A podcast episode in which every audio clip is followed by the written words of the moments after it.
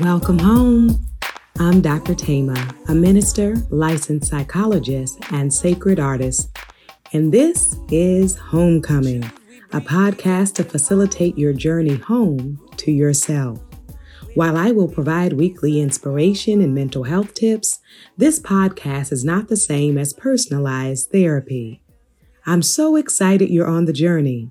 If you want to request specific topics or to submit a poem for me to read on the podcast, email me at homecomingpodcast at gmail.com.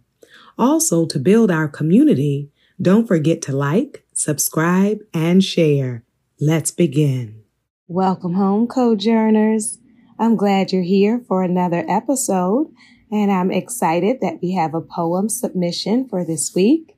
And the poem is poem is entitled Freedom Within Me by Ayla Fejdani. My freedom is within me. It always was. Looking for it in you was where I went wrong. I carry it in my thinking and in my thoughts. I feel it in my voice and in my words. I embody it in my stance and in my slant even if you can't understand. My freedom is within me. It always was. The story you are telling that you have spun has made me so dizzy, overwhelmed, lost. I somehow was made to believe that my pain was my cross to bear, that this trauma had a noble edge. But now I know that's BS, a manipulated farce. I cloaked myself as martyr as selfless. I thought this was love. Your price of admission is too steep. I'd rather be wild and free. My freedom is within me. It always was. I am the compass, not your beliefs. As long as I keep walking my path of truth, not for your approval, but for my own joy, May I know the sweet smell of Azadi deep inside my heart. May I know its unmistakable light, nor shine bright. My freedom is within me. It always was. My freedom comes with unconditioning, unlearning, a life riddled with self-betrayal. The constant shape shifting to fit your meanings has left me astray. I start by breaking out of the boxes you stuffed me in to learn to live as my whole self. My freedom is within me. It always was. Heaven forbid you were made to feel uncomfortable for the system that helps you feast. You perpetuate all the spaces where I feel most weak. From how you incorrectly say my name to how you fingerprint me in shame. I am made to feel so far from this world I didn't create. Why do I keep dancing to your favorite song when I've had the escape key all along? My freedom is within me. It always was. Oh my goodness. Yes, yes, yes, yes to all of this. Singing your own song, dancing your own dance, declaring your name, standing in truth, and knowing that that is always available for us to shift into freedom, into liberation, into authenticity. And so thank you so much for sharing your poem. And as we think about us accessing freedom, we want to talk on today about coping with workaholism, being a workaholic and shifting out of that, reclaiming your life, beginning to live from a place of more clarity and truth and knowing that you are so much more than your labor you are so much more than your titles. You are so much more than your degrees. You are so much more than your salary. And so I invite you in this moment to take breath and to think about the ways that your labor perhaps has come to define you and has taken over other aspects of your life. I invite you to think about the things you have sacrificed, surrendered, given up in order to keep your work, your labor on a pedestal, the ways in which it has become an idol, the ways in which you have sought and pursued worthiness through accolades and accomplishments and denying yourself rest and denying yourself truth and denying yourself honor the ways in which you have neglected yourself in order to build up institutions and corporations and companies, the ways in which you have denied your personhood and really put so much passion, time, energy, effort into chasing things outside of yourself. So you want to consider if you are a workaholic, you want to think about not only the hours that you work, but the priority that you give your work to your life. You want to think about how much of yourself you pour into labor and the meaning that it has as it relates to your identity. You also want to consider if you turn to work to cope or distract yourself from depression, from anxiety, fear, guilt, insecurity, helplessness, powerlessness. You also want to consider what have been the costs to your approach to work? Has it cost you your physical health? Has it cost you your mental health? Has it cost you your relationships? What and who have you neglected in order for work to have its centering role in your life? You also want to consider are you even comfortable relaxing? Are you even comfortable resting? Are you even comfortable enjoying? Or is stress the norm? Is perpetual labor so much the norm and familiar to you that you cling to it even when you could make a different choice?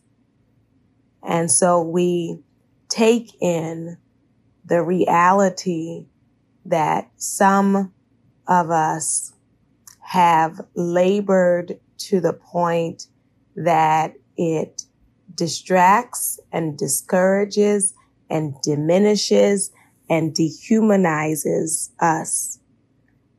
And so if you have come to a point in your life when you decide, I want to live, I do not just want to labor. I want to actually live. I do not just want to produce. I want to actually live. I do not just want to achieve, accomplish, attain, pursue. I want to live.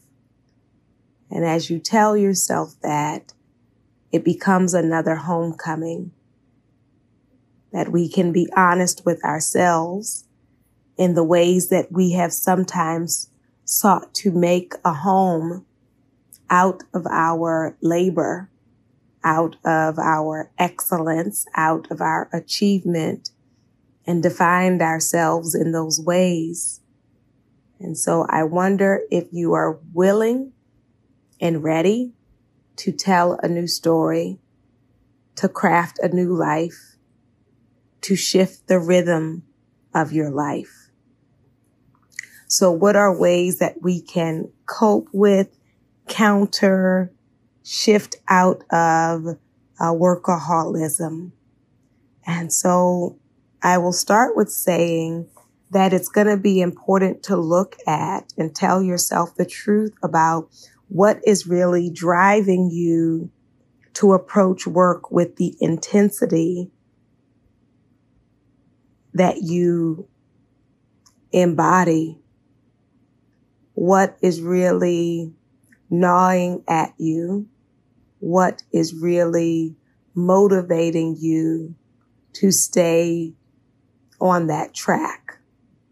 And so for some of us, it is around it being a trauma response, a feeling unworthy.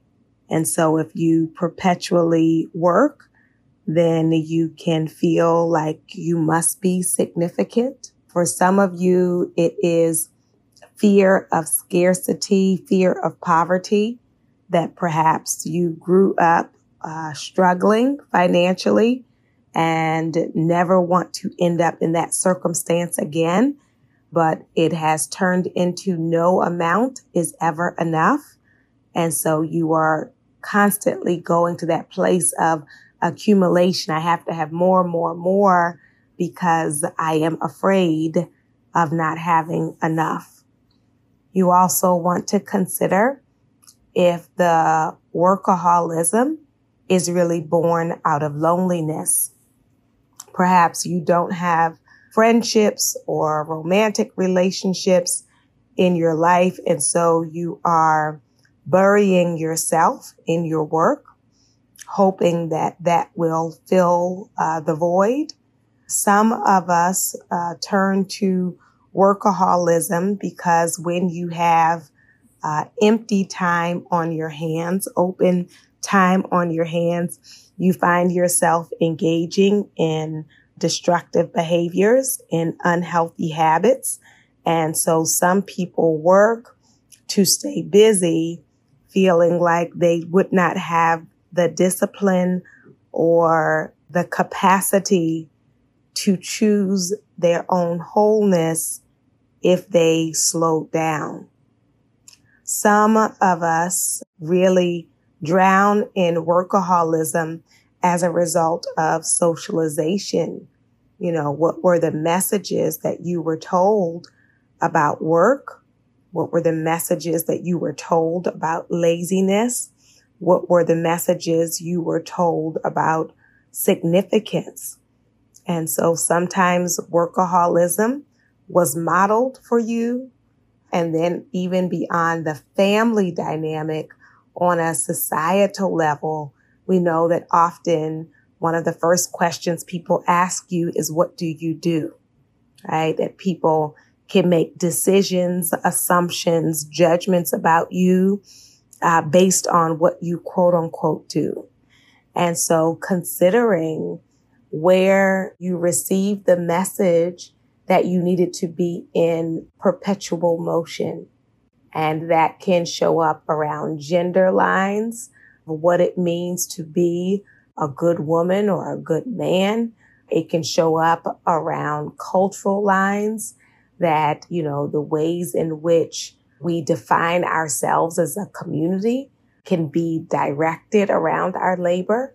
It can also show up in religious, spiritual spaces that in order to be this spiritual person or religious person, that you have to be perpetually pouring, giving, encouraging, laboring, right?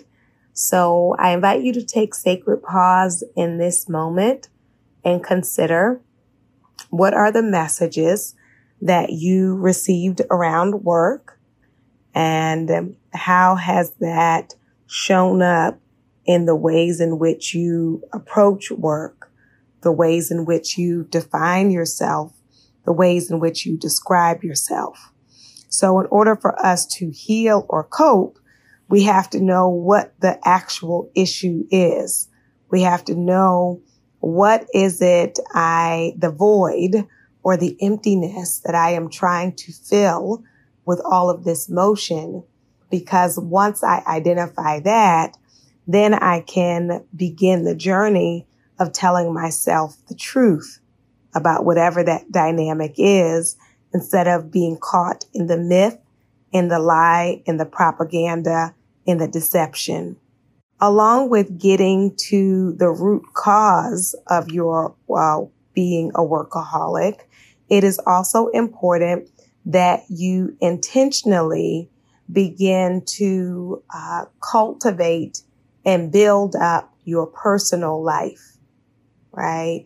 If I don't give my personal life any attention, then I will consistently be drawn to giving all of my time, energy, and effort to my professional life, right?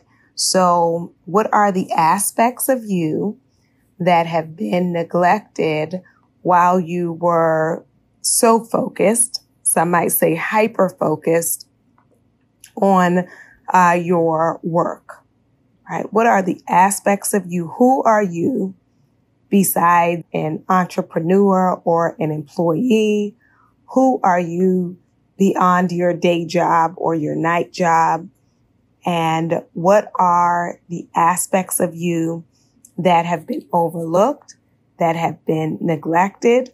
What are the gifts that you have and the ways in which you can begin to attend to the other aspects of yourself?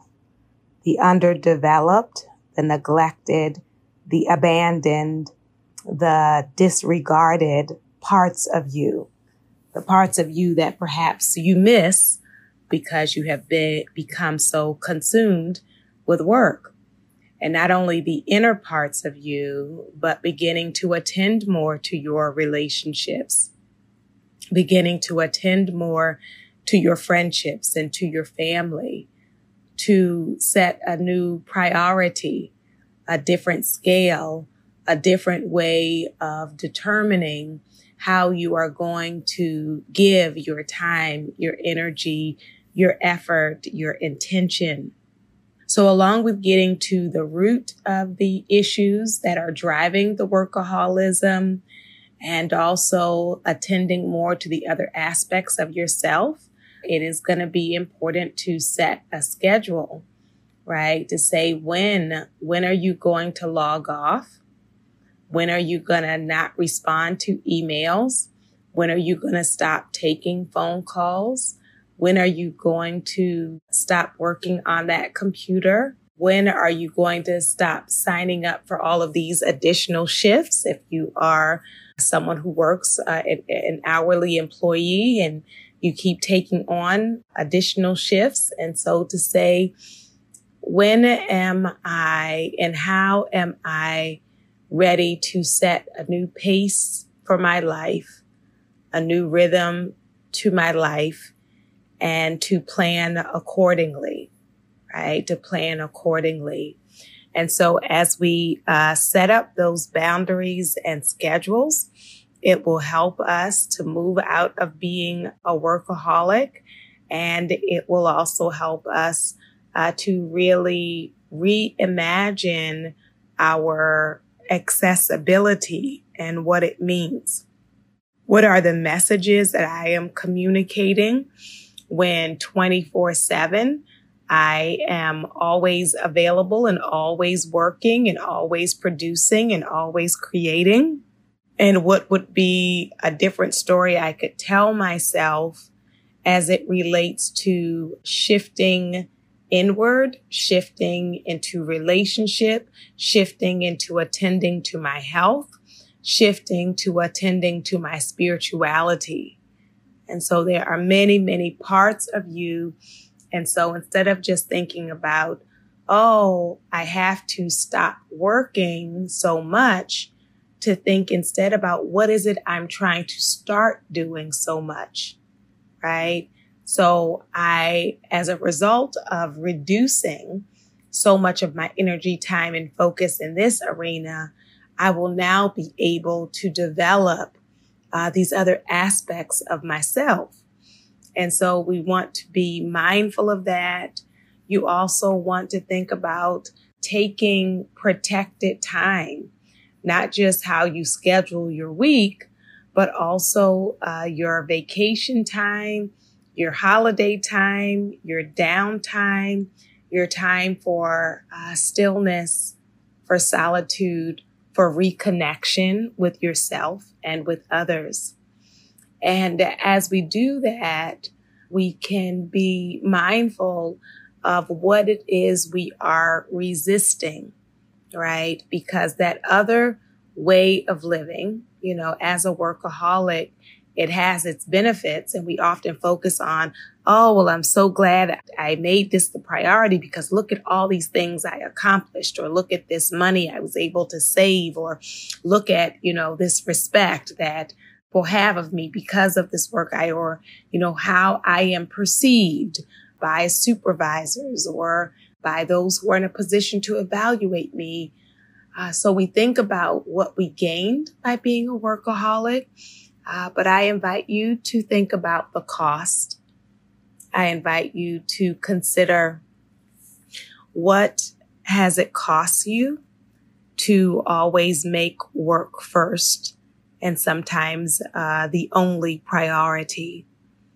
And so as I acknowledge that it's not to get stuck in a place of shame or in a place of guilt, but it's in a place of accountability of honesty, of daring to tell myself the truth so that I can then decide, do I want to keep paying that price? Or am I ready to cultivate a new landscape? Am I ready to dream a new dream? Am I ready to consider what else could be possible for me in terms of my life? So if you are going to actively shift um, away from being a workaholic, you will likely need to communicate your new boundaries, your new schedule to those that you work with or work for. And that will help you to have a sense of accountability. And then it will also be important to share your intention with those who are in your life, who you care about, as a source of accountability, right? Because if I just decide within myself, oh, I'm going to try to develop the other areas of my life, but I don't really share that with anyone, then sometimes we can easily, more easily, slip back into old patterns and cycles. But instead, if I say to those that I care about, those I am in a connection with, friendship, relationship, family, to articulate what is the new boundary? What is my intention? And so by speaking it, I am more likely to live it. By speaking it, I am more likely to live it. And so finally, I will say it's going to be important to change the narrative that we have about rest. You know, what is your idea that you have been telling yourself about stillness or about slowing down, right? So that story is often like, I don't want to be lazy or I don't want to be aimless or I don't want to live a life that has no meaning or purpose. So we have, you know, the story we tell ourselves then shapes and shifts the ways we approach life.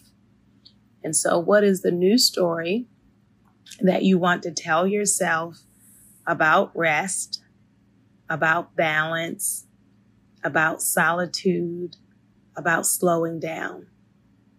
I invite you in this moment to tell yourself a new story and to let the new story guide the ways in which you live. I invite you in this moment to take sacred pause, to appreciate yourself for the work that you have done, and to acknowledge that there is more to you than that. To acknowledge that you miss the parts of you that are not on the clock, that are not in search of ambition or accomplishment, but the parts of you that have breathing room, growing room, living room. I invite your soul to tell your heart, mind, body, and spirit, welcome home.